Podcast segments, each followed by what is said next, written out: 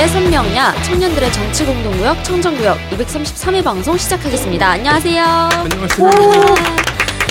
네, 저는 진행자 안소연이고요. 오창석 시사평론가 박지희 아나운서, 황희두 대표, 김태현 기자 나오셨어요. 반갑습니다. 네, 안녕하세요. 안녕하세요. 저희 오창석 시사평론가부터 네. 지난주 방송 관련 댓글 하나씩 소개 부탁드립니다. 네, 저는 사실 이제 지난주에 알콜 96님으로 인해서 청정구역 재탄생의 비밀과 앞으로 우리가 나아가야 할 과제들을 말씀드렸는데 어 어쨌든 제가 말미에 분명히 남겼습니다. 어쨌든 이분 덕분에 청정구역 다시 시작하는 의미나 취지 다시 살펴볼 수 있었다.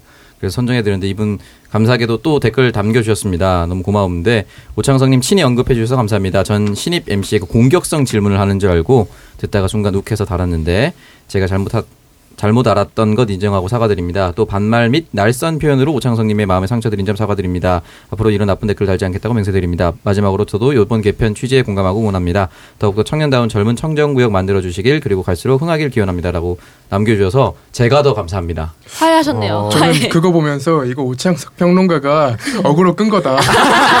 자기가 달고 자기가 욕하고 자기가 다- 답변한 거다. 예리한데요. 좀 지인들 쓴 것 같은 느낌이 네, 많이 있었습니다. 친구들이 아 일을 잘해요. 시켰더니 처음에 아이디를 알콜 86으로 달아서 돈 왔냐 그럼 너무 티나잖아. 숫자를 급히 96으로. 아, 알콜 고려. 바꾸셨는데 그렇지 않고 어쨌든 뭐 이분 말씀해 주신 거 다 새겨 듣고요. 어쨌든 다 똑같을 겁니다. 이 방송이 잘 됐으면 좋겠다는 생각. 저도 이 방송 더잘 이어나가고 싶다는 생각이 있기 때문에 여러 가지 케미를 살리기 위해서 노력을 해볼 거고 당분간 계속해서 안정기 그리고 다시 도약할 수 있는 도약 성장기이기 때문에 더 열심히 하도록 하겠습니다. 댓글 남겨주셔서 진심으로 고맙습니다. 감사합니다. 와, 화해하셨어. 알콜 구님 네, 그럼 황희두 대표님. 네, 저는 추운 여름 밤이 좋아님 댓글인데요. 게임 셧다운 찬성, 절대 찬성. 게임 회사를 셧다운 시켜버리고 싶은 부모 1인. 중2의 욕인 것 같은데 네. 새벽에 일어나 보면 4시고 5시고 게임하고 앉아 있는데 방법이 없음. 말도 안 통하고 열받아서 전원 코드를 가위로 잘라버린 적도 있음. 아, 밤새 게임하고 아침에 구글 클래스는 출석 체크만 하고 자빠져 자고 답이 없음이라고 하셨는데 이 심정은 저도 이해하거든요. 음. 근데 늘 말씀드리지만 이게 절대로 그 좋은 방법이 아니에요. 왜냐면 어, 저도 옛날에 가출하고 그랬었거든요. 왜? 부모님 게임 못하게 해서 아. 이게 그러니까 이- 이게 결코 효율적인 방법이 아니라는 걸 말씀드리고 싶어요. 왜냐면 어떻게든 합니다. 음. 그렇지 않아요? 맞아요. 솔직히 하긴 뭐 부모님 아이디로. 네, 뭐 솔직히 진짜 자기가 하고 싶은 게 있으면 게임이 아니더라도 본인이 하고 싶은 걸 하게 되는데 이런 방법을 하면 더 갈등만 더 커지고 그런 차원에서 요즘 청년들은 셧다운제가 실효성이 없다고 얘기하는 거고 좀 민주당 의원님들도 이 셧다운제를 적극 주장하신 분도 계세요 아직까지 음. 그래서 그분들과의 많은 대화가 필요하지 않나 그러니까 이 방법이 결국에는 어 실효성이 없다는 차원에서 뭔가 자녀분들하고 대화도 하고 게임을 어떻게 잘 이끌어갈까 이렇게 대화를 해갈까 이런 게 좀 필요하지 않나 싶은데 어떠세요? 이게 진짜 그런 얘기 하잖아요. 게임으로도 먹고 사는 사람이 생겼다. 그게 사실 이묘한 씨가 연봉 1억을 돌파했을 때 주요 칼럼들이 야 게임으로 돈을 버는 시대 억대 연봉이 열었다면서 엄청나게 기사가 많이 나왔었어요. 그 후로부터 저는 대한민국의 이 게임이라고 하는 e스포츠가 정말 잘 정착해 나가고 있다고 생각하는데 그럼 또 이렇게 말씀을 하세요. 우리 아들은 이묘한이 아니다. 그냥 취미로 하는 것이다. 그래서 그러면 저는 말씀드리고 싶은 게 공부를 하면은 달라질 것인가 공부하면 조금 더 낫지 않을까 싶은데 저는 학생들은 뭔가 하나에 몰입해서 거기에 성취감을 얻고 이걸 배우고 실패하는 과정이라고 저는 생각이 들거든요. 어. 그렇기 때문에 여기에 대해서 게임에 몰입했다면 다른 것에 생겨서 다른 것이 생겼다면 거기에 또 몰입할 수 있는 성격이라고 생각해요. 맞아요. 그 사람은 또 다른 곳에서 성공할 수 있다. 가능성이 있다라고 저는 보는 게 좋고 예를 갑자기 들고 싶은 게 제가 이 댓글을 올렸을 때 어떤 생각이 들었냐면 어, 댓글을 올리셨다고요? 아니 그 올리신 거 이거 우리 단체방에 단체방에 올리신 걸 보고 어 경남 하동에 힙합 춤을 추는 비보이가 한 명 있었습니다. 어. 제 친한 형인데 네. 나갈 때마다 우승하는 거예요. 오. 근데 나갈 때 정말 더 큰 대회 나가려면 PPT로 자기 팀 소개를 하라는 거야. 근데 그 형은 PPT고 나발이 몰랐습니다. 아. 어떻게 그럼 PPT 배워야지. 그 몰입하는 걸로 PPT를 배웠어요. 그리고 나가서 우승했죠. 어. 그 사람이 최근에 CJ 박양 CJ 출신인 박양호 문화부 장관 예. PPT를 만든 사람입니다. 와. 그렇게 PPT를 배우기 시작해서 PPT로 밥 먹고 사는 사람이 된 신강식 파파타 대표, 파파타 팩토리 대표의 실제 이야기예요. 어. 그래서 저는 만약에 부모님이 춤추는 거 때려 말리고 저 인간이 망한다 인생 망한다고 막았으면은 PPT 배울 기회가 있었을까요? 아, 이게. 인생은요, 진짜 어떻게 될지 모르는 겁니다. 네. 그렇기 때문에 만약에 본인이 당장 빡치겠죠. 저 같아도 빡칠 수 있을 것 같아요. 근데 이거를 뭘 못하게 무조건적으로 막아두면은 한 청년이 하나의 몰입을 할 수 있는 기회를 뺏어갈 수도 있는 거예요. 그 인생은 정말 어떻게 될지 모르니까. 제가 언제 진짜 남태우, 이동영 세 명 방송하다가 국회의원 출마할 줄 누가 알았겠습니까? 근데 되게 중요한 말씀 주신 게 저도 보통은 그런 식으로 해요. 실제로 이런 연락 많이 받아서 학생들 만나보면 저는 게임을 더 하라 그래요. 진짜 토할 정도로. 그럼 보통은 대부분 열의 아홉은 다 도망쳐요 중간에. 그래서 제가 이런 게임을 더 하면서 특히 그 페이커 선수도 그냥 나온 게 아니잖아요. 네. 2년에 연봉 50억이거든요. 그러니까 이런 그 어떤 선수들이 요즘 육성되는 걸 봤을 때 차라리 자녀분들을 더 게임을 시켜보고 질리도록 시켜보면 알아서 본인이 또 그만두는 순간이 온다는 거를 말씀드리고 싶습니다. 네. 그 저는- 자녀 게임 네네. 못하게 하는 방법 있잖아요. 그 뭐지? 뭐 나는 그 무슨 말인지 모르겠는데 막 공 뭐 어쩌고 저쩌고 그렇게 하면 안 되지 이렇게 하면 안 되지 잔소리를 게임 용어로 하는 거야. 그 그렇게 놓으면 안 되지. 그 거기서 공격하면 안 되지. 막 이렇게 뒤에서 어, 그럼 자녀가 바로 게임 그만둘 거라. 맞아, 극혐이에요 진짜. 댓글창에 그 황희도 대표에 대한 글도 있었어요. 그러니까 자꾸 옆에서 힐만 하지 말고 딜도 넣으라고. 아, 개드립을 좀 쳤으면 좋겠다. 막 아, 네, 얘기하면서. 네. 그러니까 저는 근데 이 게임에 몰두하는 거를 부정적으로만 볼 게 아닌 게 제가 중학교 고등학교 때 되게 이제 질풍 노도의 시기를 보냈거든요. 음, 근데 얼굴 보면 알 것 같아요. 어울려요. 가출은 단 한 번도 안 했습니다. 단 한 번도 안 하고 부모님을 쫓았다는 얘기예요. 제가 혼자 있고 싶으니까 부모님 잠깐 나가 계세요. 근데 이 시기에 좀 이제 마음 둘 곳이 없어서 저는 집에 오면 게임을 그렇게 했어요. 음. 학교 가면은 학교 가서도 웬만하면 제가 그 다른 사람들이랑 말하는 걸 되게 싫어했었거든요. 그래서 학교 가서는 소설책 읽고 집에 오면 게임하고 어. 그래서 이렇게 하다 보니까 기자가 돼 있더라고요. 아, 어. 게임을 하고 네. 책을 읽으면 기자가 된다. 그 어. 게임하고 약간 그냥 게임만 한 게 아니라 이 게임 안에서 사람들한테 내 속마음 털어놓고 뭐 그런 경우들도 있었어요. 그러면 그 사람들이랑 실제로 만나서 친하게 지내게 된 경우들도 있고 실제로 이거 나중에 좀 얘기하고 싶은데 이런 걸 억압하다 보면은 이게 일베나 이런 데로 많이 빠지거든요.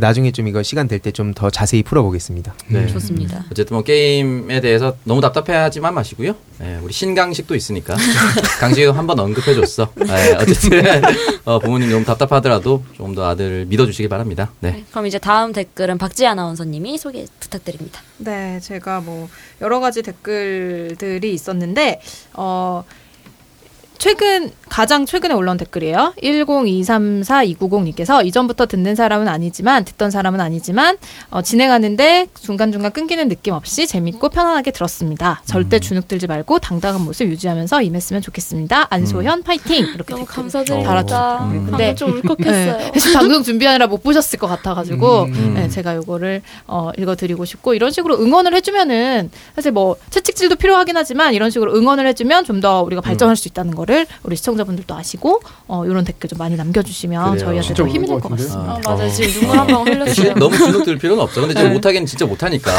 뭐 어떡하겠어. 그러나 여러분. 청정구역, 순수를 주면 안 된다니까요? 청정구역 1회를 들어보십시오. 청정구역 1회 제가 진행했다가 2회에 바로 교체 당했습니다. 넌 아직 교체를 안 당했잖아요. 가능성이 다행이네요. 있다는 거예요. 저는 한, 한해 만에 바로 바뀌었습니다. 희망적인 존재네. 네. 최약체가 제가 있거든요. 최약체가 제가 저였기 때문에 얼마든지 사람은 성장할 수 있고 바뀔 수 있다는 걸 제가 증명하지 않았습니까? 어, 아이고 댓글 중에서도 이제 청정 구역이면은 어, 1회와는 달리 지금의 청정 구역은 정말 그 팟캐스트에서 정상급 방송이다라는 음, 어. 댓글도 있더라고요. 음. 그래서 어, 여러분들 모두 감사한 줄 아세요. 아, 감사합니다. 우리가 그렇게 힘들게 끌고 왔다. 어, 저 1회 할 때 다시 부산 내려갈 뻔했어요. 1회 한번 진행하고 못한다는 욕을 전에 한번 부산 내려갔다고. 네, 여러 번 내려갔네요. 그러고 보니까 아, 청정구역 때문에 한번 방송 그만둔다고. 예, 여러 우여곡절이 있으니까 또 버티는 것도 힘입니다. 네, 역시 여러분. 숟가락 얻는 것도 힘인 것 같아요. 그쵸. 아, 예, 덕분에 운주 운주. 하세요. 아, 안 떨어지게 올려놓는 것도 기술이에요. 그렇죠, 그렇죠. 맷집을 키워 나가시기 바랍니다. 어쨌든 여러분 네. 좋은 응원 댓글 많이 부탁드리겠습니다. 네, 네. 감사합니다. 이제 마지막 댓글 기자님 네. 소개 부탁드립니다. 저는 요 댓글 뱅헤인의 그 근래 언론들의 광기가 정말 극에 달한 것 같아요. 음. 다음마저 왜곡된 뉴스들을 메인에 올리고 추천이라고 보여주는 댓글들이 네이버와 다를 바 없어진 것 같습니다. 메인에 걸려있는 뉴스 선정에 관하여 여러 번 문의를 넣었는데 루빅스인지 뭔지 전혀 이해할 수 없는 답을 보냅니다. 왜 이렇게 변질된 걸까요? 문통께서 페이스북에 올린 사저 발언에 달린 댓글을 보니 이게 민주주의인지 뭔지 허탈해집니다. 어제 영화 더 포스트를 봤더니 더 마음이 심란해지네요. 그럼에도 미래가 있어 든든합니다. 조금만 더 시간이 지나면 흐르면 나아지겠죠. 항상 감사한 마음으로 청취하고 있어요. 이 작가 오창숙이 미르 화이팅. 네, 라고 올려주셨습니다. 아, 아. 응원 댓글이네요. 네. 그 진짜 작년 작년 말 작년 초부터 사실 한 1년 동안 기사를 계속 쓰고 있지만 현장에서 같이 본 거를 다른 기자들이랑 너무 다르게 쓰니까 가치관의 혼란이 진짜 많이 와요. 내가 본 게 틀렸나? 혹은 내가 정말로 잘못된 생각을 갖고 있는 건가? 그런 생각을 많이 그 갖게 되는데 그 현장에서 같이 봤던 시민분들이 오히려 어, 김태현 기자가 말한 게 맞았다 이렇게 얘기해 주셔가지고 가끔 이 멘탈을 잡아갖고 1년을 왔었거든요.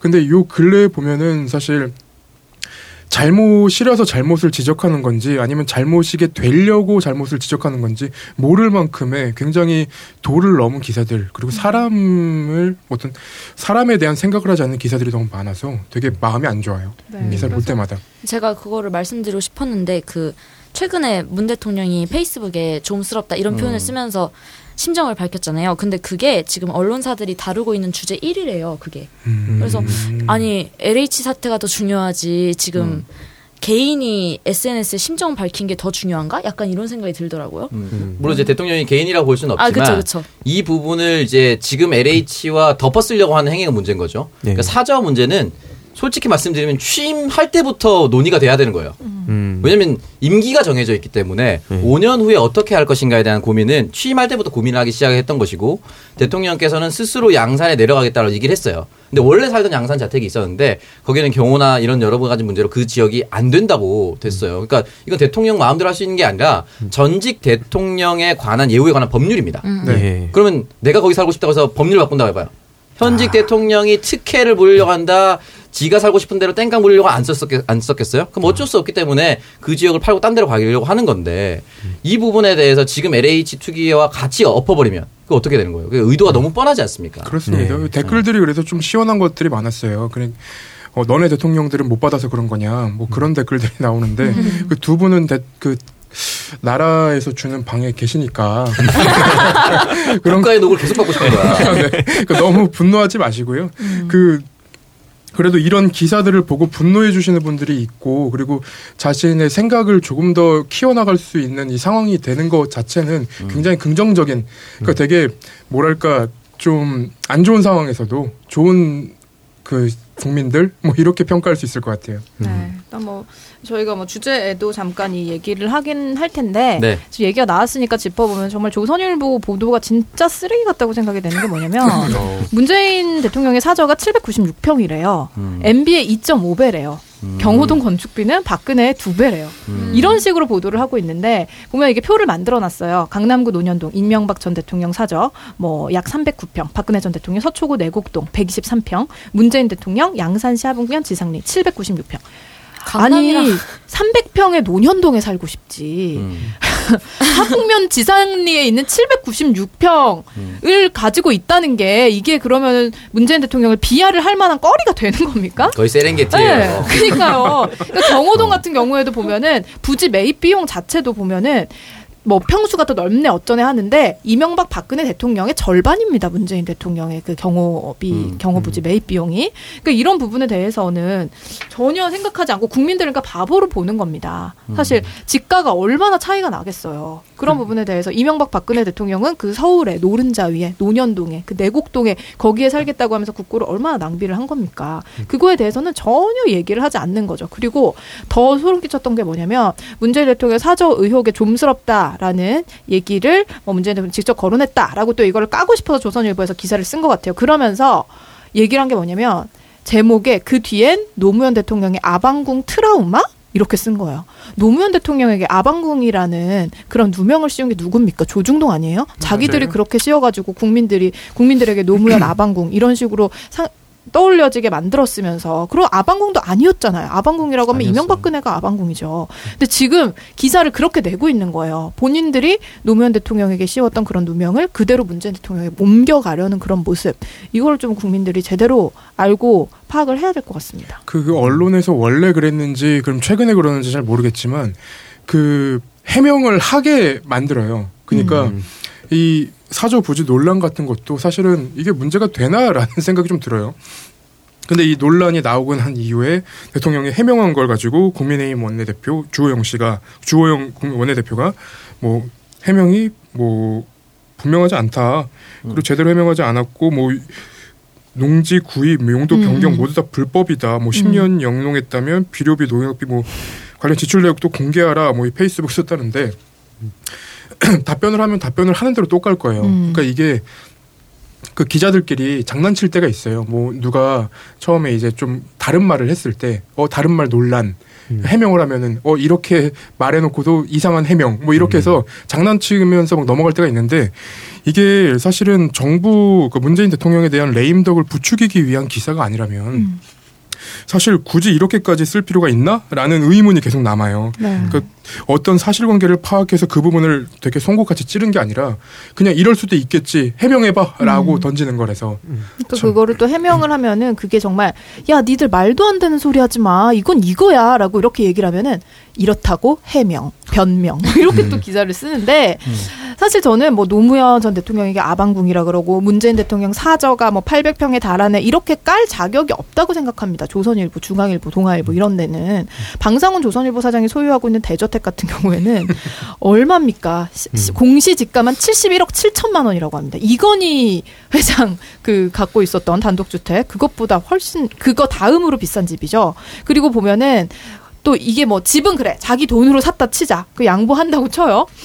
조선일보 그 방씨일가 그린벨트 안에 불법 호화 무덤을 지금 다 구성해놔가지고 그거를 철수하라고 철수하라고 해도 벌금만 내고 철수를 안 하는 겁니다. 그린벨트 안에 본인들의 그 무덤을 만들어 놓은 거예요. 본인들의 무덤을요. 네, 그러니까 본인 조- 그 미스 미스 어, 본인들의 무덤 그 아, 들어가라고 그건, 그건 되게 칭찬해주고 싶었는데 네, 어쨌든 그린벨트 안에 그렇게 해서 그냥 걔들은 뭐 몇백만 원 벌금 나오는 거 별거 아니니까. 아, 그러니까 그린벨트에 이제 무덤을 조성을 해가지고 자기들은 이제 벌금을 내면서 계속 그걸 빼지 않고 있는 거죠. 네. 그러니까 저쪽이 좀 야비하다 생각하는 게 여기서 똑같이 의혹 제기하면 바로 그냥 고소 고발 들어오잖아요. 그러면 또 뭐 아니면은 법세령 같은 데서 아예 작정하고 뛰어드니까 검찰에서 받아 받아갖고 이 프로그램이 딱 연결돼 있는 것 같은 느낌이 많이 드는데 문제는 뭐냐면은 저도 지금 그걸로 뭐 고소 고발 당하고 저쪽하고 막 그 어떻게 보면 재판을 하고 있는 상황인데 이, 이게 너무 화가 나는 것도 저기서는 뭐 재판하고 본인들 유리한 얘기 있으면 그렇게 언론이 또 다 받아쓰고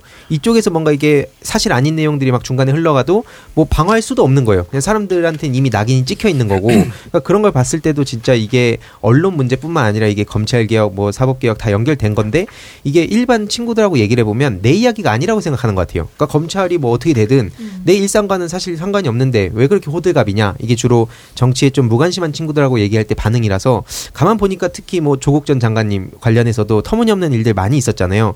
근데 나경원 씨나 이런 거에 왜 분노 안 하냐 하면 이게 안 와닿는 것 같아요. 가만 보면 저쪽에서 주로 공격을 하는 게 뭐 입시 비리, 뭐 아니면 뭐 취업 관련해서 뭐 불법 특혜 뭐 이런 식으로 뭐 그 인국공도 그렇고 그러니까 이런 건 뭔가 내 이야기고 내 걸 뺏긴 듯한 느낌을 게- 계속 저쪽에서 공격을 하는데 반대로 뭐 나경원 뭐뭐 예를 들어서 22조 뭐 4대강 이런 거 하면은 뭐 내 나랑 사실 좀 동떨어진 얘기고 그들은 원래 그렇잖아라는 게 너무 있어서 이걸 어떻게 그들한테 정서적으로 와닿게 할지가 좀 우리들의 역할이 아닌가 생각 많이 했습니다. 네, 맞습니다. 네, 근데 뭐 LH 투기 의혹 같은 경우에도 지금 문재인 정부가 그거를 온팡 뒤집어 써가지고 지지율도 계속 떨어지고 지금 오늘 서울시장 지지율 말도 안 되게 나왔더라고요. 근데 보면은 이거는 뭐 문정부에서 터졌기 때문에 문정부가 이걸 의혹을 털고 정리를 하는 게 맞긴 맞습니다. 근데 과연 국민의힘이 이 부동산 비리에서 자유로울 수 있나, 투기에서 자유로울 수 있는 것인가 이거에 대해서는 한 번 더 생각을 해봐야 되는 것 같은 게 LH 투기 문제는 LH의 뭔가 그런 고질적인 병폐가 지금 이 시기에 터졌던 것이지 문재인 정부 와가 지고 뚝 떨어진 그런 재단이 아닌 거잖아요. 그런 회사가 아닌 거기 때문에. 근데 보면은 이명박 정부, 박근혜 정부에서 이 투기가 훨씬 더 활성화되고 이명박 박근혜 정부에서는 오히려 그 투기를 조장하는 그런 법안들을 막 내보냈습니다. 그 당시에 여당에서는 어떤 법안을 통과시키냐? 종부세 완화시켰죠. 투기 과열지구나 투기 지역, 주택 거래 신고 지역 이런 거 다 해제시켰죠. 민영주택 재당첨 제한도 폐지한 게 이명박 정부입니다. 부동산에 거품을 잔뜩 넣었는데 그때 이제 운이 좋았던 거는 2008년 미국발 금융위기 있었고 2011년 유럽발 재정 위기 있었기 때문에 투기 불길이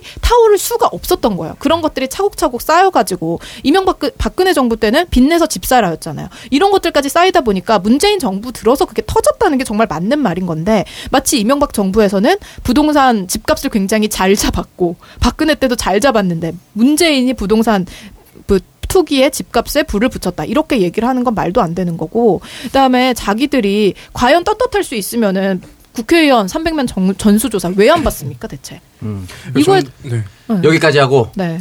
댓글 선정하고 넘어가서 아, 본 게임. 아, 네. 아. 저희 댓글 얘기하다가 지금 여기까지 온 건데요. 아, 이 댓글 음. 네. 지금 김태현 기자님이 가져오신 그 댓글 쓰, 써주신 분에게 저는 책을 드리고 싶어요. 그분이 누구죠? 무슨 댓글이었죠?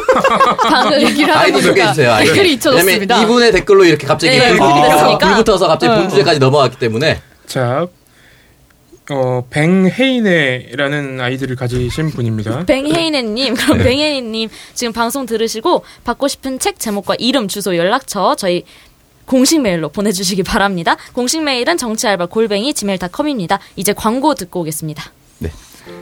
안녕하세요, 여러분. 손문선입니다. 제가 매일 아침 먹는 게 있는데요. 일어나자마자 뭘 먹어요? 그럼요. 아침에 마시는 은하수 사과즙 한 잔. 아침 사과는 금사과. 모르세요? 사과즙엔 설탕이 많이 들어간다던데. 음, 아니에요. 물 한 방울도 넣지 않은 100% 순수 사과즙. 은하수 사과즙이라고요. 문선 씨 외출하면서 뭘 이렇게 많이 챙겨요? 아, 이거 오늘 제가 만나는 사람들 주려고요. 은하수 사과즙이랑 석류즙, 블루베리즙. 맛있고 몸에 좋은 건 나눠 먹어야죠. 제 사회생활 비결이랄까요? 소백산 국립공원 청정지대에서 생산된 농특산물들을 영주 은하수 사과에서 만나보세요. 어, 엄마. 내가 보내준 사과 어디서 샀냐고? 아, 그거. 포털에서 영주 은하수 사과를 검색하세요.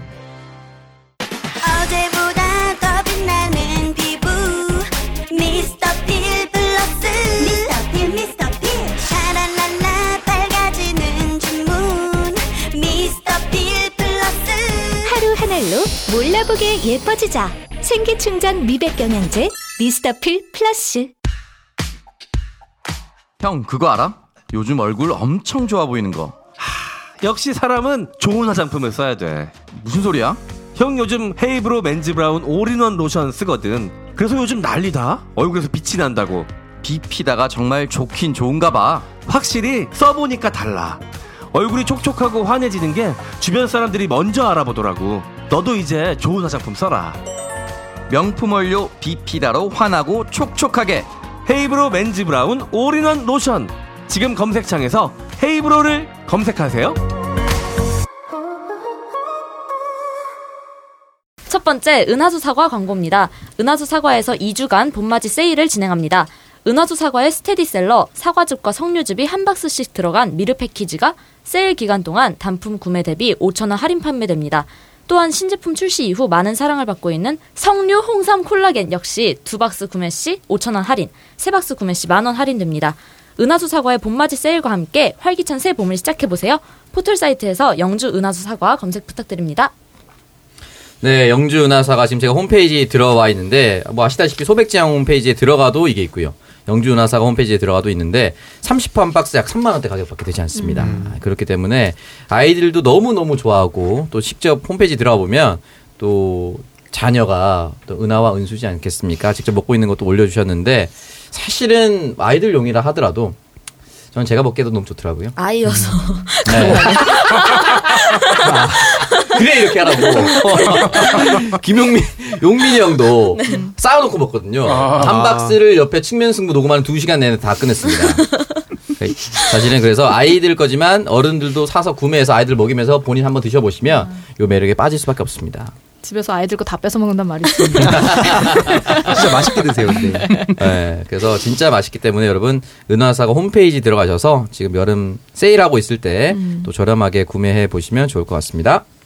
네, 두 번째 광고입니다. 미스터 필 플러스 광고입니다.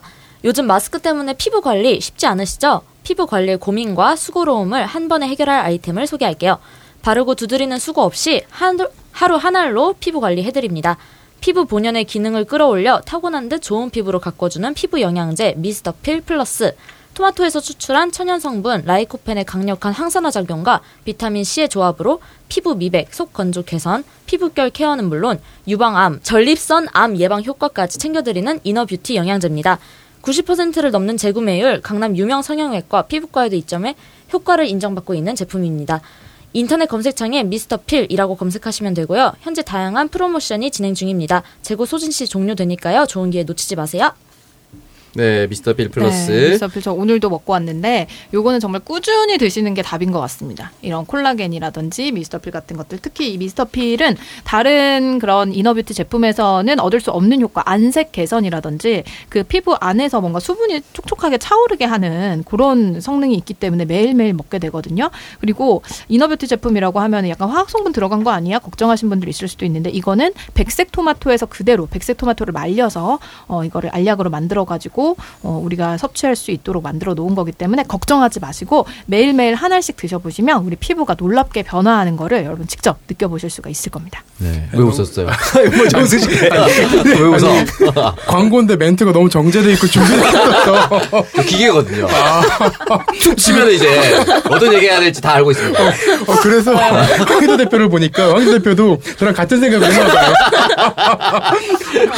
아, 이게 광고 요정이 읽은 멘트보다 더 멘트가 이게 어쩔 수 없어요. 올해 광고 넣은 제품들은 이 광고 후기 후기나 흔히 말해서 빨아준다고 하죠. 빨아주는 멘트가 툭 치면 나오게 돼요. 아, 저 감탄 저 이거 보고 깜짝 놀래가지고. 아니 진짜 나도 촉촉해지고 싶은데 아, 이게 빨려들더라고요. 저는 후기 다음에 이렇게 아, 남겨보겠습니다. 촉촉해지고 싶으세요? 그럼 미스터 필입니다. 아, 감사합니다. 저도 톡톡해지고 싶어요. 아, 좀왜 다른 데가 촉촉해지고 싶어 하는 것 같아서 그만하겠습니다. 예, 예. 저 형이 하면은 굉장히 야해져요. 아, 똑같은 말 했던 거잖아요. 촉촉합니다. 제가 네. 배워야 되겠어요. 저. 네. 네, 그럼 세 번째 광고 할게요. 남자의 삶을 빛나게 멋진 남자를 만드는 헤이브로 광고입니다. 어느덧 성큼 시작된 봄, 여러분의 봄을 특별하게 만드는 헤이브로의 기분 좋은 프로모션이 시작됐습니다. 향기로운 올인원 파우파 세트 5 플러스 1과 강력 고정 헤어 픽서 1 플러스 1, 봄철 따사로운 햇볕을 위한 끈적임 없는 선젤 2 플러스 1까지 다양한 제품들을 하나씩 더 드리는 가성비 꽉 찬 행사인데요. 얼굴과 헤어스타일, 향기까지 남자를 변화시키는 좋은 성분들로 가득한 헤이브로의 제품들을 합리적인 가격으로 구매할 수 있는 기회. 3만원 이상 무료 배송까지 더해져 더욱 강력해졌습니다. 새로운 봄 변화를 꿈꾸신다면 지금 헤이브로를 검색해보세요. 네, 헤이브로. 왜또 웃으세요? 헤이브로 한번 도전해보세요. 빨아봐. 어, 이거, 어, 이거 어떻게 해야 되지? 아, 헤이브로 안 써보셨나요? 아니 쓰긴 쓰는데 네. 이걸 뭐라 표현할 수가 아까처럼 그렇게 표현을 못 하겠으니까 머리가 하얘지는 것 같아요. 이게 그냥 뭐 너무 좋다 이렇게 얘기하면 안 되잖아요. 아, 그렇죠. 헤이브로 올인원 파워바 그리고 음. 선젤도 있고 음. 그리고 로션도 있고 음. 샴푸도 있습니다. 네. 그 샴푸가 또 탈모 방지 샴푸이기 때문에 많은 분들이 지금 믿고 찾아주고 계시는 그런 샴푸인데 로션 같은 경우에 비피다. 라는 아. 성분이 들어가 있습니다. 비피다는 또 백화점에서 30만 원, 40만 원씩 하는 고급 브랜드에 들어가는 굉장히 단골로 등장하는 그런 성분인데요. 어, 비피다가 묵은 각질을 제거하고 여러분들 피부를 한층 더 부드럽게 만들어 드릴 수가 있습니다. 이게 한번 웃음이 터지면 아, 어쩔 수가 없어요. 야, 너무 잘하신다, 진짜. 영상으로 보여드릴 수 없어서 아쉽네요. 아니 누가 보면 진짜 읽, 읽는 것 같은데 뭘 보시는 건가 계속. 허공을 보면서 저렇게 얘기를 하고 있는 거예요. 아, 그냥 시선만 가 있는 거고, 저 있는 줄 알았어요, 지금. 머릿속에 이렇게 쫙 있는 것 같아요. 아, 박진 씨가 은근 낯가림이 심해서 여러분 세 명 아직 안 친하거든요. 그래서 눈 뜰 곳이 없어서 그냥 자기 아무 때나 보고 있는 거예요. 네, 그래서 여기 박근혜 사진 있습니다. 박근혜 사진 보면서 이 얘기 어떻게 나오나. 네. 이게 그만큼 헤이브로가 헤이브로가 좋다는 거죠. 네. 네. 일부 세개 광고 하고 있는데 첫 번째 광고를 그만큼 오랫동안 광고를 해주셨고 아, 오랫동안 광고할 수 있다는 게 음. 제품이 잘 팔리고 인정을 받았다는 겁니다. 헤이브로 샴푸 같은 경우는 그 많은 분들이 이 기능성 샴푸가 기본 세정력이 떨어진다 이런 얘기 많이 해주셨는데 헤이브로 샴푸 같은 경우는 기본 세정력에 더해서 효과까지 있으니까 많은 분들이 사랑해주고 있습니다. 여러분도 많은 사랑 부탁드릴게요. 네, 광고 듣고 왔습니다. 이제 이번 주 뉴스 얘기해 볼 텐데요. 네. 저 이제 서울시장 얘기 관련해서 좀 야권에서 이제 단일화 얘기가 음. 많이 나오고 있는데 야권에서는 안철수 후보랑 오세훈 후보 이렇게 단일화 할 때 되게 지금 치열하잖아요. 네. 그래서 단일화가 되면 컨벤션 효과가 굉장히 커질 것이다 이런 예측이 있는데 박영선 후보와 김진애 후보는 컨벤션 효과가 그렇게 커질까? 지금 이런 궁금증들이 많이 나오고 있어요. 음. 어떻게 보시나요? 일단 지금까지 나온 공표된 여론조사 여러 가지가 있는데 삼자 대결에서도 박영선 후보가 지는 걸로 나오고 양자 대결 어떤 조사 같은 경우는 18% 21%씩 박영선 후보가 지는 걸로 나오고 있습니다. 그러니까 각각의 후보에서도 지금 지고 있기 때문에 굉장히 안 좋은 상황이다라고 볼 수가 있고 그래서인지 약간의 단일화 잡음이 일어나고 있긴 해요. 김종인 비대위원장 같은 경우는 토론도 못한 인간을 데려다 쓸 수 없다라는 취지의 얘기를 남겼고 안철수 후보는 자신 SNS에 굉장히 모욕적이다. 엉뚱한 소리를 하고 앉아 있다. 옹고집이다. 이런 식으로 얘기를 하고 있는데 지금 저희가 녹음하고 있는 월요일을 지나서 18일인가요? 이번 주 금요일이죠. 예. 단일화 최종 결과가 나올 겁니다. 18일 조사해서 19일 날 나올 텐데 저는 그럼에도 불구하고 이번 판은 단일화가 상수라고 보는 것이 맞지 않을까. 물론 제 예측이 무참히 틀렸으면 좋겠습니다. 단일화가 안 돼서 삼자 구도로 하고 안철수 오세훈 첫 싸우고 이런 거 했으면 좋겠어요. 근데 저는 지금 그렇게 될 수도 있겠다. 라고 생각이 드는 게 뭐냐면 오세훈 쪽에서 김종인도 그렇고 지금 안철수를 약간 버리려는 그런 움직임을 보이고 있거든요. 왜냐면 그 대선까지 갔을 때 사실 안철수가 같이 손을 잡고 가야 대선까지 좀 승산이 있다라고 그동안 봤다면 윤석열을 갑자기 등판을 했잖아요. 음. 그러니까는 아 뭔가 윤석열 쪽을 이용해 봐도 되겠다라고 생각을 하는 게 아닌가라는 생각이 들고 지금 보면 LH 사태 때문에 그런지 박영선 후보가 굉장히 많이 밀리고 있습니다. 예, 주- 여론 조사를 봤을 때 그래서 거의 뭐 앞서 오창석 평론가 얘기한 것처럼 18%, 뭐 20% 이렇게까지 밀리고 있는데 그러면 지금 저 그 야당 쪽에서는 아 내가 본 후보만 되면 이거는 무조건 서울시장은 따놓은 당상이다 이렇게 생각을 하기 때문에 더 포기를 할 수가 없게 되죠. 이 오세훈, 안철수 이 두 분은 본인으로만 단일화가 돼야 되는 사람들인데 그런 거를 좀 더 강하게 만들어 주는 게 이번 여론조사였다. 그리고 삼자 대결로 갔을 때도 안철수 입장에서 보면은 아 그럼 본인이 조금 더 분발을 해가지고 오세훈 쪽에 표를 좀 끌어올 수도 있지 않을까 이렇게 생각을 할 수도 있을 것 같아요. 음. 박영선 후보가 좀 밀리고 있는 상황이기 때문에 그래서 저는 어, 네네. 오세훈 안철수 이 두 후보에게 끝까지 가시라. 삼자 대결해도 승산이 있다. 응원하고 있습니다. 충분하다. 네. 아니 근데 네. 이게 정말 저는 이 여론조사가 좀 이해가 안 되는 게 저희 20대들이랑 대화를 해보고 20대 커뮤니티도 들어가보고 이러면은 오세훈 후보가 절대로 이길 수가 없는 그런 상황이거든요. 왜냐면은 그때 10년 전쯤에 이제 오세훈 전 서울시장이 사퇴를 했을 때 그때 무상급식 반대를 했었잖아요. 그때 어린이였던 아이들이 지금 유권자가 됐어요. 근데 어떻게 오세훈 후보를 지지할 수가 있냐? 절대로 저는 그럴 수가 없다 생각했는데 이 여론조사 결과가 너무 희한하고 지금 LH 아무리 LH 사태라고 해도 이게 되나? 저는 좀 그게 궁금했어요. 네, 이게 그리고 지금 보면은 그, 그, 급식 얘기, 급식도 막 마찬가지인데, 오세훈이 얼마 전에 한국일보에서 인터뷰를 했습니다. 인터뷰를 자제분. 했는데, 예.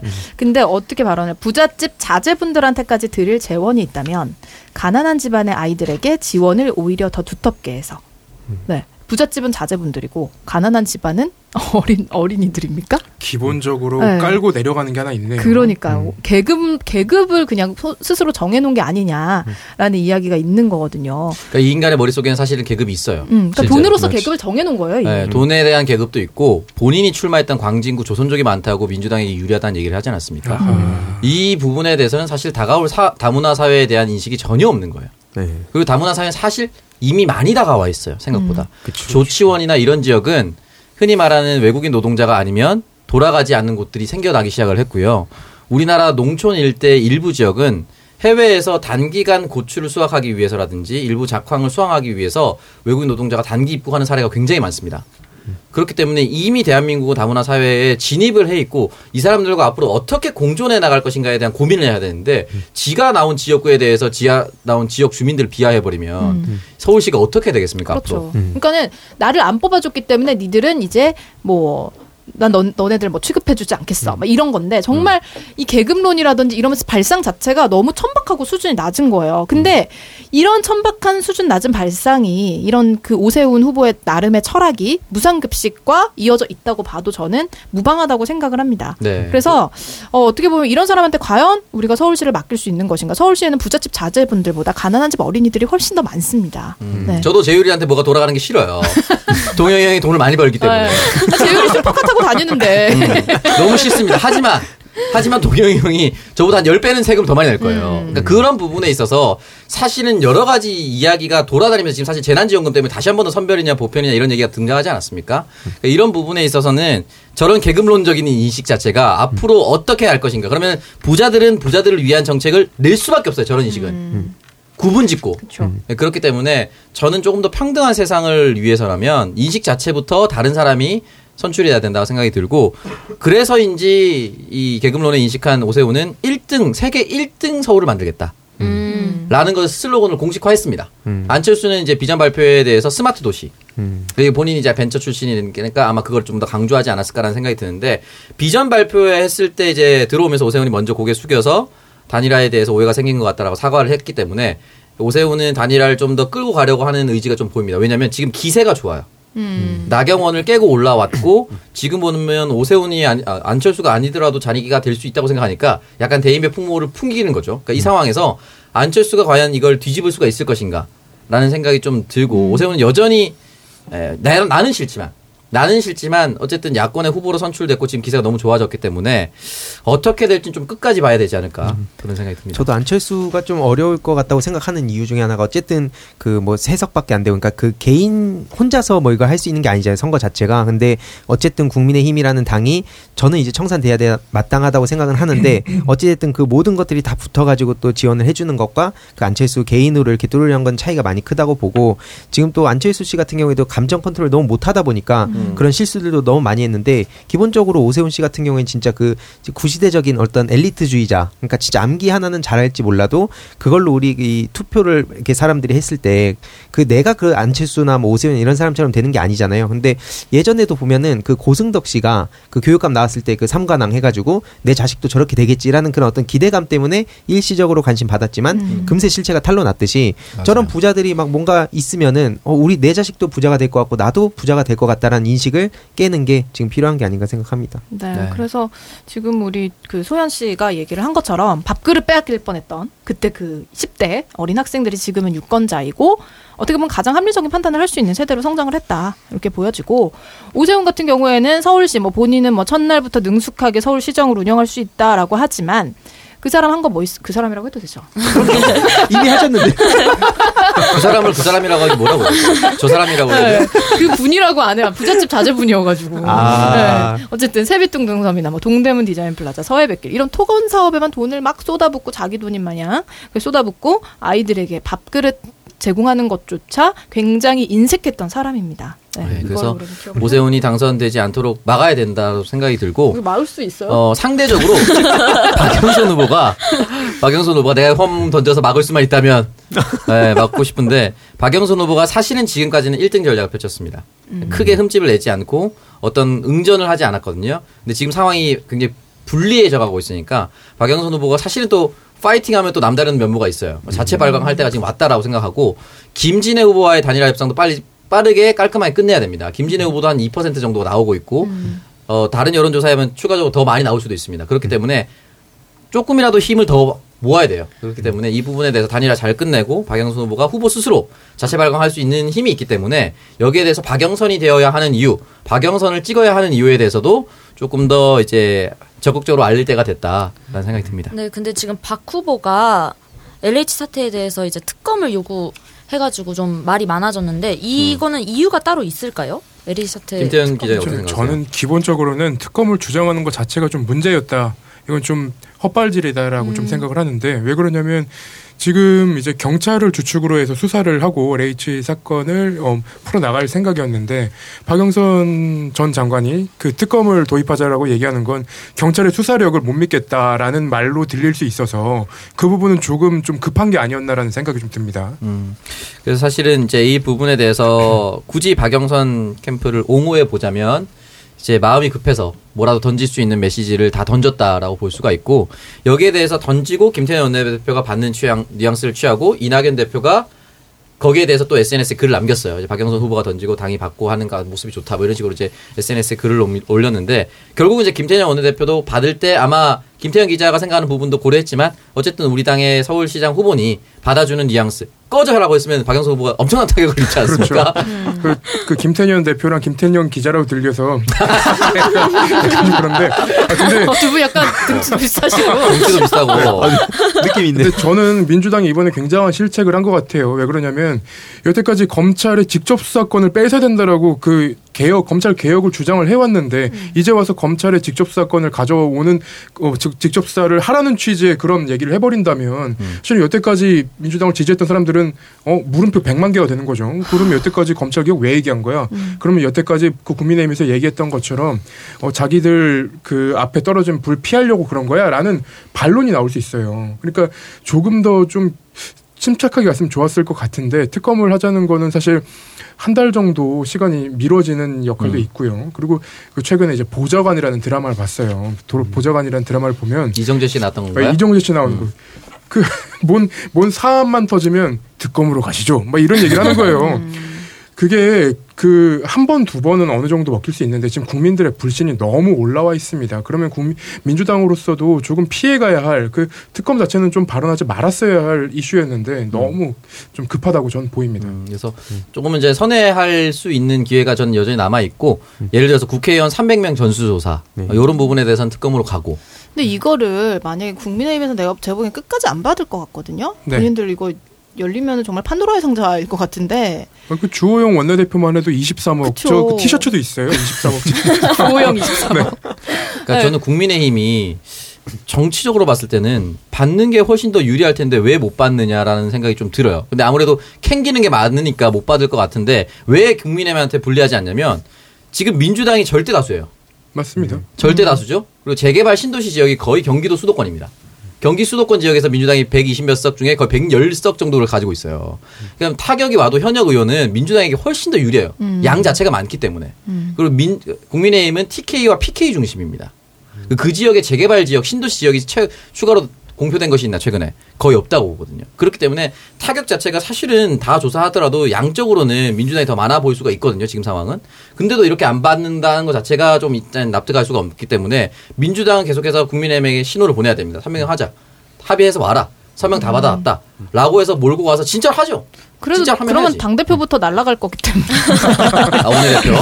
아, 조영 아. 그리고 박근혜 이명박 때부터 굉장히 이익을 봐온 사람이 분명히 있을 거라고 강하게 의심합니다. 음. 근데 국민의힘에서 이 안건을 받아가지고 그들과의 어떤 관계를 단절시키는 게 굉장히 중요할 거라고 저는 봐요. 그래서 이거 봐라. 민, 박근혜 이명박 때 우리는 어떤 뭐랄까 특혜를 받은 게 없는데 문재인 정부에서 봐라. 이렇게 나왔다라고 얘기하는 게 국민의힘 입장에서는 굉장히 유리할 거라고 보이는데 못하는 이유는 너무 뻔하죠. 이명박 박근혜 때 너무 많이 해먹어서. 음. 그렇게밖에 안 보입니다 저는. 음, 그래서 그러니까 저는 뭐 주호영 국민의힘 원내대표가 일단 본인이 찬성해서 통과시킨 법안으로 엄청나게 수익을 올렸다는 의혹을 받은 거 그거 자체부터도 지금 첫 단계에서 걸림돌이 되는 거고 뭐 그 국민의힘 소속 의원들은 사실 LH 투기 의혹 터지기 전에 이미 투기 같은 걸로 지금 검찰 조사를 굉장히 많이 받았고 오세훈 후보 같은 경우에도 본인이 외면을 하고 있긴 하지만 땅 투기 의혹이 제기가 되어 있습니다. 그리고 박형준 같은 경우에도 자신의 부인과 자녀 명의의 LCT 그 로얄층의 바다뷰 그거를 한 채씩 보유하고 있었는데 그거를 재산 뭐 등록하지 않았다고요? 음, 네, 그런 부분도 의혹이 있기. 때문에 지금 국민의힘도 자유로울 수 없거든요. 근데 이 부분에 대해서 좀 너무 언론이 감춰주고 있는 게 아닌가 이런 생각이 들어서 사실 시민의 한 사람으로서 너무 답답합니다. 이런 상황. 이게 그 정치적으로 무슨 시선을 돌리려고 하는 게 아니고요. 부동산 투기에 대한 문제가 지금 현 정권 내에서 벌어졌고 그렇기 때문에 현 정부가 책임을 지고 이걸 근절하기 위해서 전수조사를 하자고 한 겁니다. 음. 사실은 덮으려고 하거나 이렇게 할 수도 있지만 그렇지 않고 오히려 더 투명하게 하겠다라고 한 의지라고 저는 해석했으면 좋겠고 현 정권에서 터졌기 때문에 현 정권에서 영향이 있는 겁니다. 이거 무슨 대통령이 나서서 김태년 원내대표가 나서서 아니면 이낙연 전 대표가 나서서 투기하세요라고 한 게 아니에요. 그러니까 이 시점에 터졌기 때문에 현 정부한테 불리한 게 돼버렸어요. 그렇기 때문에 이 부분은 당분간은 악재로 작용하겠지만 투기를 근절하겠다는 의지를 강하게 보이면 보일수록 저는 반등할 수 있는 여지도 충분하게 있다라고 생각이 들고 특검 부분 저도 사실은 자연스럽게 소멸될 수 있다고 보지만 어쨌든 지금 국수본이 지금 특수본으로 이제 격상을 시켜서 특수단 특수본 격상을 시켜서 하겠다는 의지를 밝혔던 만큼 그래도 선거 전까지는 유의미하게 계속해서 돌아갈 거라고 생각합니다. 저는 기자들까지 했으면 좋겠어요. 기자들까지 해서 오. 그 관련 부처에 출입하는 기자들은 분명히 그런 소스를 받았을 거란 말이죠. 그럼 그- 그러면 기자들도 어느 정도 그런 혜택을 보지 않았을까라는 의심을 또 해봅니다. 왜냐하면 지역 기자들은 깡패예요. 그 사람들을 만나면은 그 약간 뭐랄까 광고 주면 이 기사 안, 써, 안 써주겠다 뭐 이런 식의 깡패 같은 행, 행위를 굉장히 많이 해서 그 부분까지 한번 조사를 해보면 굉장히 유의미한 결과가 나오지 않을까. 네. 갑자기 그 말이 생각이 납니다. 자연의 일부인 땅을 사랑할 뿐 투기는 아니다. 그 예전에 박은경 전 환경부 장관 후보자가 인사청문회. 어, 인사청문회 아. 때 이제 땅 투기 의혹이 불거지니까 네. 자기는 아. 땅을 사랑했다.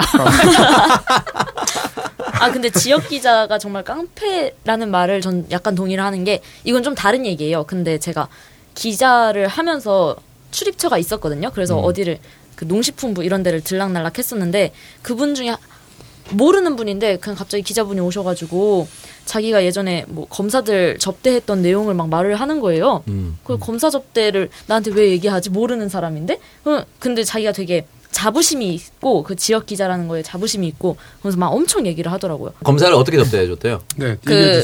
그 그 뭐지 내부자들에서 폭탄주 만드는 거 있잖아요. 아, 그리고 막 여자 끼고 놀고. 네, 근데 그거를 실제로 한다고 양폭주라고 부른대요. 어, 실제로 하고 막 어, 정말 벗고 그러냐고 물어봤는데 막 그런 사람도 있다고. 김태형 기자 는 그런 접대 받아봤습니까? 아, 저는 없습니다. 꽃한주 말았다는 얘기가 있어요. 아니, 지금 없습니다. 여자친구가 이 방송을 듣고 있거든요. 아니, 안 들어도 그런 일은 없습니다. 아, 표현이. 와, 그래요. 여자친구 들으니까 여기까지 아, 갑시다. 그만합시다 여기서. 네, 네. 맞아요. 여자친구 야, 중요하니까. 이렇게 여자친구한테 네. 연결해 주기로 했으니까. 네. 큰일 날 뻔했네요. 어, 편집해주세요. 아무튼 이렇게 되게 좀 LCT 관련해서도 의혹이 많고, 네, LH도 계속 연결하고. 싶네요. 저는 이런 얘기 나오는데. 장원이 형이 한번 꽃한주 말아주려고 돌렸거든요. 근데 잔에 닿지 않아서 폭탄주가 안 됐다는 슬픈 사연이 있어요. 아, 그래서 코코메디를 사셨다고. 그래서 코미디 산 거예요. 아, 코미디가 그 길이도 길게? 그러니까 자, 잔에 닿아야 이제 폭탄처럼 쓰러지는데 장원이 형이 허리 계속 돌렸는데 잔이 안 쓰러지는 거예요. 너무 슬픈 괜찮- 사연이. 이거 내용 나가도 괜찮아요. 뭐 장원이 형이 믿어 볼게요. 상관없습니다. 아, 앞에 없으면 다 저기구나. 어, 저 무서워요. 나갈 수도 있어요. 아, 그래서 그 기자 이름 뭐예요? 이름을 까먹었어요. 제가 어디 받았는데? 방송 끝나고 김태현 기자한테 알려주면 네. 좀 후속 취재를 좀 제가, 해주세요. 제가 미디어 오늘에 제보 를 하겠습니다. 네, 어쨌든 이 부분은 어, 정신없네. 네. 어쨌든 요약을 하면 정부가 의지를 가지고 부동산 특위를 근절하겠다. 대통령이 SNS에 또 메시지를 냈습니다. 그런 부분이 있기 때문에 정부를 좀 끝까지 믿어주고 어, 좀 지켜봤으면 좋겠습니다. 네, 그럼 저희 여기서 이제 광고 듣고 오겠습니다. 네. 요즘에 장원 오빠 멋있어 보이더라. 옆에 가면 좋은 향이 나는데 너무 끌려. 그치 그치 음. 내가 좋아하는 명품 향수 쓰는 것 같더라고 역시 남자는 향기가 중요해 형, 형이 쓰는 향수 뭐예요? 비싼 거예요? 아니 룩백 쓰는데? 고가의 명품 향수를 합리적인 가격에 즐길 수 있는 룩백 퍼퓸 미스트. 잘 나가는 명품 향을 한 번에 즐길 수 있어. 2 플러스 1 행사 중이라 더 저렴해. 아, 룩백. 이성을 뒤돌아보게 하는 매력적인 향기. 드라마틱한 명품 제형 퍼퓸 미스트 룩백. 검색창에 룩백을 검색하세요 밥상에 꼭 필요한 필수 반찬 김치. 직접 담가 드시나요? 아니면 사서 드시나요? 정성이 가득한 직접 담근 김치가 최고겠지만 좋은 재료의 선별, 적당한 양념 비율, 그리고 가장 중요한 맛. 이런 어려움으로 김치 구매를 고민하신다면 이젠 토박이 김치를 만나보세요. 전라도 김치의 정석 토박이 김치. 배추, 무 등 주 재료뿐만 아니라 새우젓, 멸치젓, 소금 등 모든 부재료까지 100% 국내산 재료만 사용하여 만드는 전라도 전통 김치. 묵은지 특허를 보유한 김치 달인의 전통 레시피와 100% 국내산 재료. 20년 김치 제조 경력의 전문 생산자가 어우러진 전라도 김치의 정석. 김치 선택 고민의 해결책. 녹색 검색창에 토박이 김치를 검색하세요. 첫째, 명품 향수를 합리적인 가격에 룩백 광고입니다. 여성이 최애하는 남자 명품 향수 세 가지를 합리적인 가격에 즐길 수 있는 룩백. 룩백이 네이버 쇼핑 차트 상위에 항상 자리 잡는 이유는 명품 향과 함께 탈취 효과가 있기 때문입니다. 룩백은 좋은 향은 오래 유지하면서 나쁜 냄새는 없애는 미스트 제작을 위해 제조사와 오래 고민하고 연구했습니다. 이 과정에서 피부 안정성 테스트까지 완료했으니 안심하고 사용하셔도 됩니다. 룩백과 함께 아재 냄새는 없애고 명품 향기는 오래 남기세요. 100ml 대용량 구성의 2 플러스 1 이벤트 중입니다. 많은 관심 부탁드립니다. 남자는 향기로 기억됩니다. 검색창에 룩백을 검색해주세요. 네, 룩백 네, 미스트는 일단은 우리가 피부에 닿는 거기 때문에 이게 음. 안정성을 확보를 했는지 이것도 확인을 하셔야 되는데 룩백은 그건 그런 것들을 어, 여러분 안심하고 사용하실 수 있다라는 거 말씀을 드리고요. 이게 이제 탈취 효과가 있기 때문에 뭐 일반 향수나 미스트 같은 경우는 그냥 악취를 덮어주는 진한 음. 향으로 덮어주는 기능만 있는데 요거는 그 악취의 근본 원인을 제거해 주는 그런 역할까지 합니다. 그러니까 좀 더 저렴한 가격으로 2 플러스 1 100ml 대용량 구성 만나보실 수 있을 때 지금 이 기회를 놓치지 마시고 여러분 사용해보시면 좋을 것 같습니다. 네, 장원이 형 집에 가면 화장실이 룩백 향으로 음. 뒤덮여 있습니다. 창석이 오빠는 차에 룩백 향으로 저한테는 차가 굉장히 소중한 네, 공간이거든요. 밤꽃 향기를 감춰야 되기 네. 때문에 꽃 향기를. 아, 이동 이동 수단을 넘어선 공간이죠. 되게 차. 거의 캠핑카라고 보시면 됩니다. 인생을 걸고 산 거예요. 그 차에 홍장훈 김치만 계속 태우고 다니고 있습니다, 여러분. 근데 그 향이 왜 나요? 아, 홍장훈 씨만 태우는데 밤꽃 향기가 왜 나는 거죠? 이거 무, 저는 이게 취향을 뭐- 가리지 않거든요. 저번에 아 이게 차 타자고 했는데 안 되겠네 이게. 차 기도 한번 부시려고 했는데 안 나오더라. 뒷자리에만 타세요. 너 사람, 조심해야겠어. 사람 타는 줄 알아. 룩백 향 맡을 뻔했다. 네. 여러분, 룩백 많은 사랑 부탁드리겠습니다. 어지럽네요. 두 번째 광고는 전라도 김치의 표준이 되고 싶은 토박이 김치입니다. 전라도 김치는 특징적으로 젓갈 사용이 많다는 것은 다들 아시리라 생각됩니다. 주로 새우젓과 멸치젓을 사용합니다. 젓갈은 전라도 김치의 맛을 결정하기 때문에 국내산만 반드시 사용하고 있습니다. 김치는 어느 정도 익혀야 맛있는지 많이 많이들 질문하시는데 사실 개인마다 취향이 다 다릅니다. 3, 4일 정도 숙성하시면 가장 평균적인 맛이라고 합니다. 생김치가 취향이신 분들은 받는 즉시 드시면 됩니다.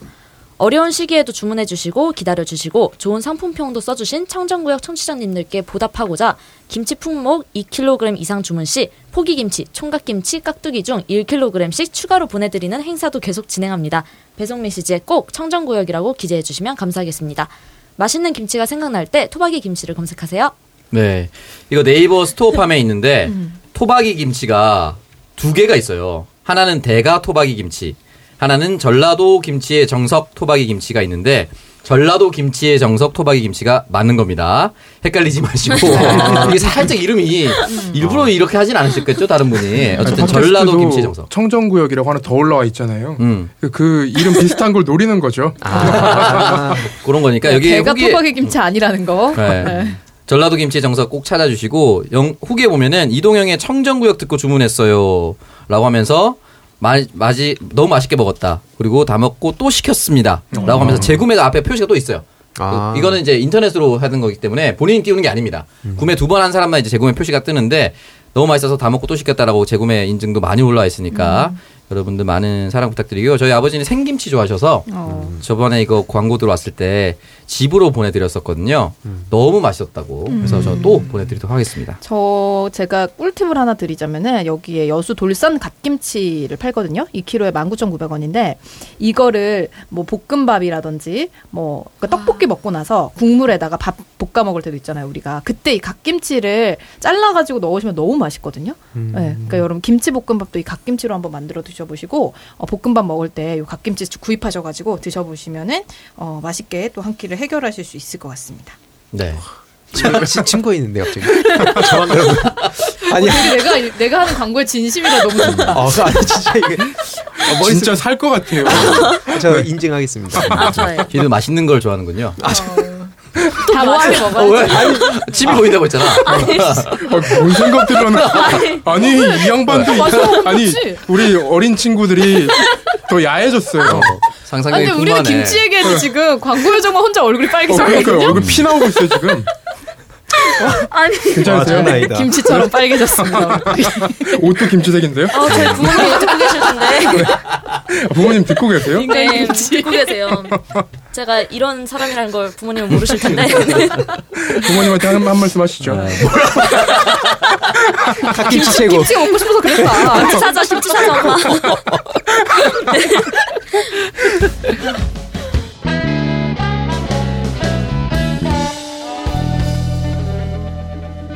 광고 듣고 왔습니다. 네. 이어지는 코너 오창석의 인사이드. 오늘은 어떤 주제인가요? 네, 하나 정도 하면 시간 딱 맞을 것 같은데, 네. 어, 최근에 이 LH 사건이 터지고 나서 밈이 많이 생겼죠? LH가 야민정음으로 내처럼 네. 보이니까.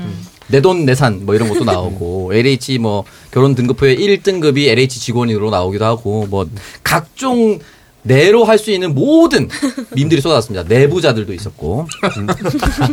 근데 이제 이걸 사람들이 열받아서 하고 있는데 LH 직원으로 추정되는 겁니다. 현재까지로는 블라인드에서 내부에서는 신경도 안 씀이라는 글을 올렸는데 블라인드 어플리케이션이죠. 어차피 한두 달만 지나면 사람들 기억에서 잊혀져서 물 흐르듯이 지나가겠지. 다들 생각하는 중 물론 나도 마찬가지고 웃음 표시 두 개, 시프트 6 누르면 나오는 거죠. 털어봐야 차명으로 다 해놨는데 어떻게 찾을 거임? 물음표 키키. 니들이 암만 열폭해도 난 열심히 차명으로 투기하면서 작년까지 꿀 빨면서 다니련다. 흐. 이게 우리 회사만의 혜택이자 복지인데 꼬우면 니들도 우리 회사로 이직하든가. 공부 못해서 못 와놓고 꼬투리 하나 잡았다고 조리 돌림 극혐 쯧쯧이라고 해주셨습니다. 그 블라인드 게시판은 자기 회사 이메일로 가입을 해야 돼요. 그러니까 음. LH 직원은 맞는 것 같아요. 음. 그래서 네. 이게 LH 직원이거나 직원이었거나 그러니까 가입할 때 당시에는 LH 이메일이 있어야만 가입 인증되니까 네. 퇴직했을 경우도 열어둘 수가 있지만 어쨌든 이게 국민적 공분을 굉장히 많이 샀죠. 결국에 고발 들어갔습니다. 어. 명예훼손, 모욕, 뭐 업무방해 이렇게 들어간 것 같더라고요. 네, 맞습니다. 이제 어플리케이션에 대해서 지금 이 서버가 외국에 있어요. 그 실리콘밸리에 있다고. 네, 맞습니다. 이게 실제로 실리콘밸리가 있고 이 블라인드 어플리케이션 같은 경우는 많은 직장인들의 신문고, 대나무 숲처럼 이용됐습니다. 실제 우리 사회에 여러 가지 이야기들을 많이 남겼는데 첫 번째로 조현민 전무, 대한항공의 조현민 전무 물벼락 갑질. 이게 이제 어플리케이션에서 알려지면서 어, 사회적 이슈로 올라왔었고요. 박삼구 금호아시아나 그룹 회장에 대한 미투. 그리고 와서 안아달라 뭐 이런 얘기들이 엄청 올라와서 또 사회적 문제가 됐었고 대표적인 사건은 또 대, 한항공 조현아 부사장의 땅콩 회항 너츠 서비스에 대한 승무원 DDA에게 혼났다. 이 DDA가 조현아 부사장을 지칭하는 말이었습니다. 그리고 두산 인프라코어 신입사원 희망퇴직을 받은 거 사람이 미래다 홍보했었는데 이 두산이 희망퇴직을 받고 있다. 20, 30대들한테. 이게 또 블라인드 어플리케이션으로 터지면서 사회적 이슈가 됐고요. 그 사람의 미래다 광고 나왔던 남성분도 냈다고. 음. 아. 네, 그 광고에 나왔던 그런 얘기들도 돌더라고요. 음. 그리고 스타벅스 고객 험담 파문도 있었습니다. 2015년 3월에 스타벅스 직원들이 고객을 별거지, 진상, 미친 사람으로 비하를 해서 스타벅스 단골들이 불매 운동을 검토하자 회사 측에서 즉각적으로 사과를 했습니다.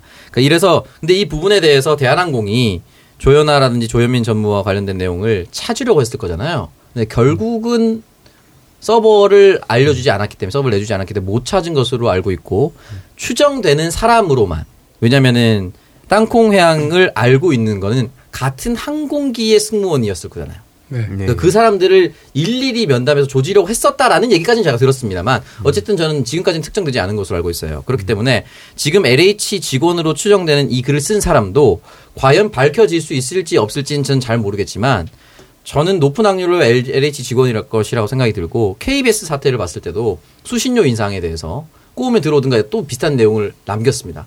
전체적으로 한국방송공사, 한국토지주택공사인 LH 공사 직원들의 윤리 강 윤리가 윤리 수준이 너무 바닥에 떨어진 것 같아요. 저는 국민들이 그 신고할 수 있는 이제 어 채널이 열렸어요. 지금 이제 특수본에서 어, 경찰에서 이 LH 투기 관련한 것들을 신고를 받겠다라고 얘기했는데 블라인드 게시판, 블라인드 서버가 외국에 있는 거지 내 핸드폰이 열렸을 때 그 핸드폰도 어 블라인드 그러니까 내 핸드폰에서 이걸 찾을 수 없는 건 아니에요. 그러니까 국민들은 많이 신고를 해주시고 이분은 들키지 않게 빨리 지우시길. 안 지우면 언젠간 걸린다. 네, 그 정도로 얘기하고 싶습니다. 실제로 이게 일베라든지 뭐 저도 유튜브에서 계속 쫓아다니는 사람이 있더라고. 뭐 저 욕하면서 제 영상에 그대로 가져가서 뭐 뒤에 김일성 김정일 사진 해놓고 간첩이라고 막 그런 조작을 하는데 문제 못 잡아요 이게. 해외에서 협조를 안 해줘서. 지금 그래서 국회에서도 이거 어떻게 해야 되냐 하다 보니까 그 국내 대리인 제도 를 좀 만들려고 하고 있는데 계속 국민의힘에서 반대를 한다는 거예요 이걸. 그러니까 음. 해외 플랫폼에 있는 거를 어떠한 책임도 안 진다는 걸 사람들이 알고 있으니까 계속해서 문제를 해결할 수 없는데 그걸 좀 해결할 수 있도록 어떻게 이걸 공론화 시킬 수 있을지도 되게 중요한 문제인 것 같아요. 근데 황 대표님을 계속 그렇게 따라다니면 거의 그냥 팬 아니에요? 그냥 채널명이 뭐 알림이 황희도 개 몽기 막 이러면서 뭐뭐 간첩이다 보다 계속 이 닉네임 바꿔갖고 진짜 관심 많나 보다. 그러니까 저도 처음에 그 영상을 보고 너무 웃긴 거예요, 솔직히. 그래서 그 주위에 공유하다가 어느 순간 진짜로 이게 누군가가 보면 그럴 수 있겠다 싶어가지고 법적으로 대응하고 있는데 안 되더라고요, 이게. 음. 진짜 어려운 문제인 것 같아요, 이런 거.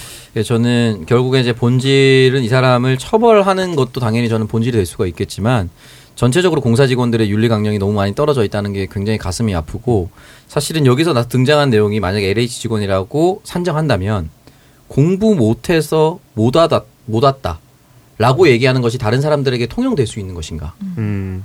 만약에 LH 직원보다 LH라는 회사보다 더 좋은 회사 뭐 예를 들어서 극단적으로 비유했을 때 구글 회사 직원이다. 음. 페이스북 회사 직원인데 한국 사, 법인에서 근무를 하고 있어요. 그러면 LH를 안 간 거죠. 어떻게 보면은. 그렇죠. 그러니까 기본적으로 이 사람들의 마인드가 오세훈이랑 비슷한 거예요. 나보다 낫다라는 것을 산정해두고 막 지르고 있는 거예요. 그러니까 그러니까 이런 것들 자체가 저는 전체 연령을 특정할 수는 없습니다. 이 사람이 몇 살인지 모르겠지만 굉장히 수준이 낮아 보이지만 어쨌든 이런 것들이 계속해서 만연한다면 앞으로 공직 사회가 비단 LH 문제뿐만이 아니라 다른 공공기관으로도 번질 수 있을 것 같다. 그러니까 땅 투기뿐만이 아니라 다른 공사도 있잖아요. 각 공사와 직무와 연관 있는 것들이 여러 가지로 번질 수가 있기 때문에 국회에서는 국회의 시간대로 흘러가야 되잖아요. 이해충돌 방지법이라든지 직무 관련된 것에 대해서 즉시 파면한다든지 이런 것들 관련 법안들도 빠르게 좀 끝났으면 좋겠다는 생각이 듭니다. 이게 교육적인 문제랑 사실 연결될 수밖에 없다 보는 게 학교에서 계속해서 줄 세우기로 해가지고 진짜 스펙 쌓고 그냥 좋은 대학 가는 게 교육의 목표였잖아요 한때. 그러니까 그러다 보니까 이렇게 돈 많고 혹은 뭔가 좀 스펙이 좀 높다 하면 사람들이 그래도 부러워하는 그런 현상을 이 깨지 못하면 어떤 법과 제도로도 이거 해결할 수 없는 문제라서 우리 모두가 좀 교육에 대한 문제도 관심 가져야 되지 않나 생각합니다. 네, 알겠습니다. 네, 그럼 인사이드 여기까지 듣고요. 지금까지 팟캐스트의 선명야 청년들의 정치공동구역 청정구역 233회 방송 1부 마치겠습니다. 잠시 후 2부로 돌아옵니다.